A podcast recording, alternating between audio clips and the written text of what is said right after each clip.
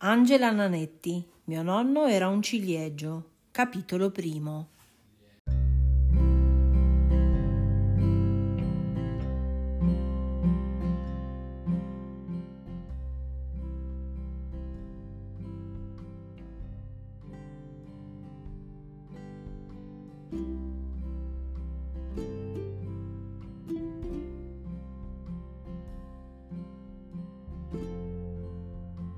Quando avevo quattro anni, avevo quattro nonni, due nonni di città e due nonni di campagna.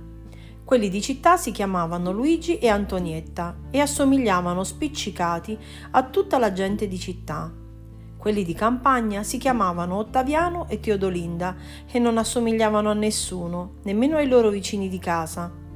I nonni di città abitavano nel nostro palazzo e io li vedevo come minimo quattro volte al giorno alle 8 del mattino, quando il nonno tornava dalla passeggiata con Floppy. Allora cosa facciamo oggi, giovanotto? Andiamo o no a scuola? Alle 9, quando la nonna usciva con Floppy per la spesa. Sei pronto per la scuola, fringuellino? Alle 2, quando il nonno usciva per la seconda passeggiata con Floppy. Ah, sei tornato dalla scuola, bravo! E alle 5, quando la nonna usciva con Floppy per le compere o per una visitina alle amiche. Ti sei divertito oggi a scuola, fringuellino? La scuola era quella materna che io odiavo con tutte le forze da quando una bruttissima mattina la mamma aveva cominciato a lavorare e mi ci aveva portato per forza. Così ogni giorno era la stessa storia. Io piangevo, il nonno bussava alla porta, la nonna si affacciava e tutti e due se ne andavano con Floppy. La mamma certe volte quando li vedeva sbuffava e diceva frasi del tipo il cane per loro è meglio del nipote. Frasi che mi preoccupavano moltissimo e spesso mi facevano smettere di piangere, perché Floppy, con quella pancia che sembrava il mio pallone e le gambe rachitiche, era bruttissimo e io mi domandavo come potevo essere più brutto di lui. Tutti diversi i nonni di campagna. Per prima cosa avevano oche e polli al posto di un cane. Poi non uscivano quattro volte al giorno a portarli al passeggio Infine non abitavano sopra di noi, ma a 40 km di distanza e io li vedevo sì e no un paio di volte al mese. La mamma a volte, quando parlava di loro, sospirava e diceva frasi del tipo come fossero dei fantasmi. E io immaginavo il nonno Ottaviano e la nonna Teodolinda coperti da un lenzuolo bianco, uno alto e l'altra larga, mentre inseguivano i polli e le oche nel cortile. Questi nonni erano i genitori della mamma ed erano più simpatici degli altri due, proprio come lei. La mamma era l'unica figlia del nonno Ottaviano, perché la nonna Teodolinda, anche se era così grossa, partoriva dei bambini piccolissimi che non riuscivano a vivere più di un giorno. Per fortuna con la mamma andò un po' meglio, forse perché quella volta la nonna ce la mise tutta, lei diceva, per poter avere un nipote come me. Il nonno fece festa per un giorno intero e la nonna diceva che si era anche ubriacato. Poi andò nell'orto a piantare il ciliegio.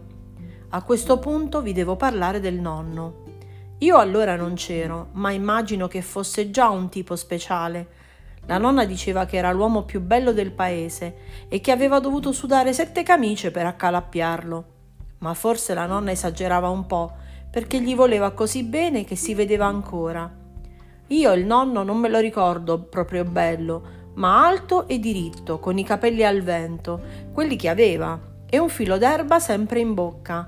L'erba dei prati che strappava con due dita e mordicchiava piano piano. Meglio questa di un sigaro, diceva.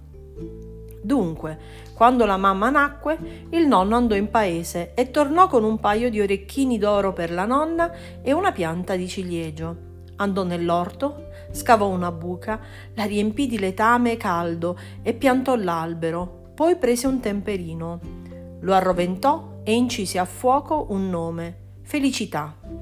La mamma, infatti, si chiamava così e questo, secondo il nonno, doveva essere anche il nome del ciliegio.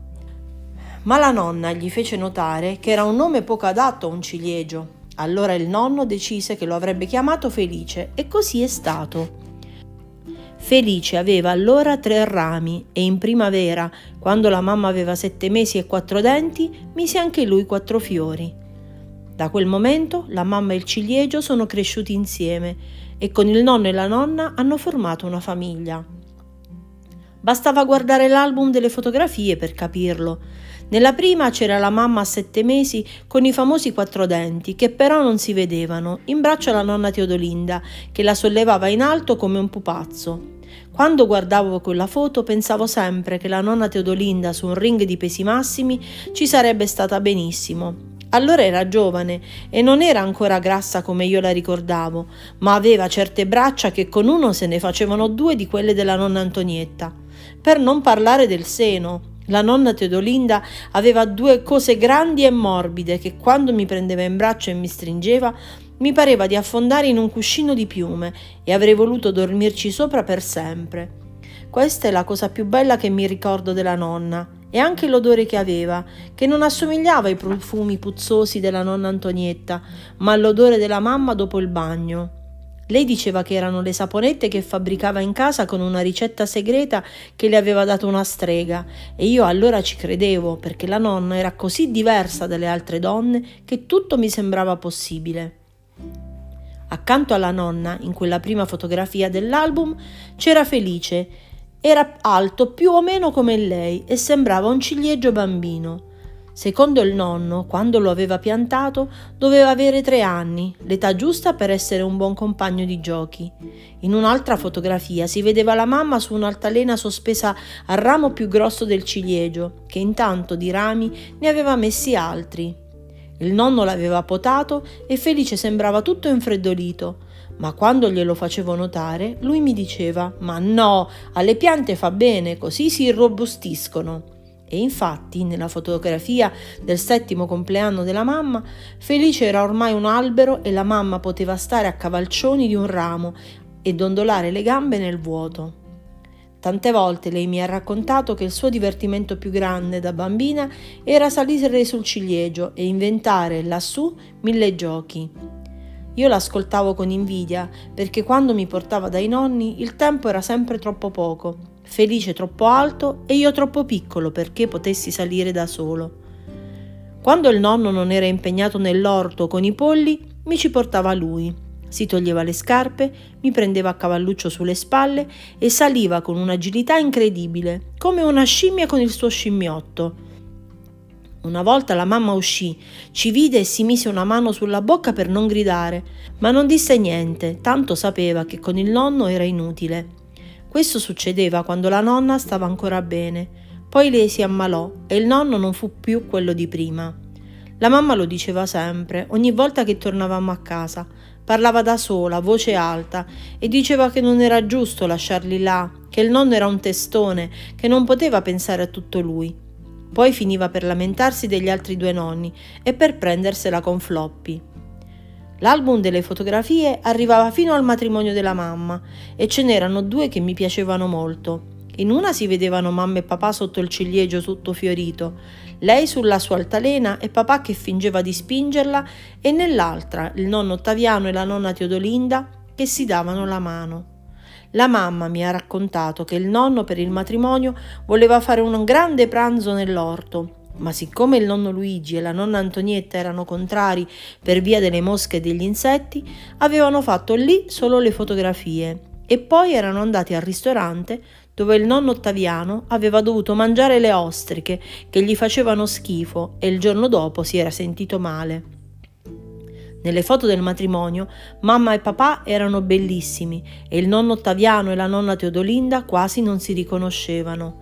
Il nonno indossava un vestito scuro con la cravatta, che era quello del suo matrimonio, e la nonna un abito tutto arricciato, che la faceva sembrare ancora più grassa, e un mazzolino di fiori puntati sul petto. La nonna rideva e nella faccia sembrava quasi una bambina.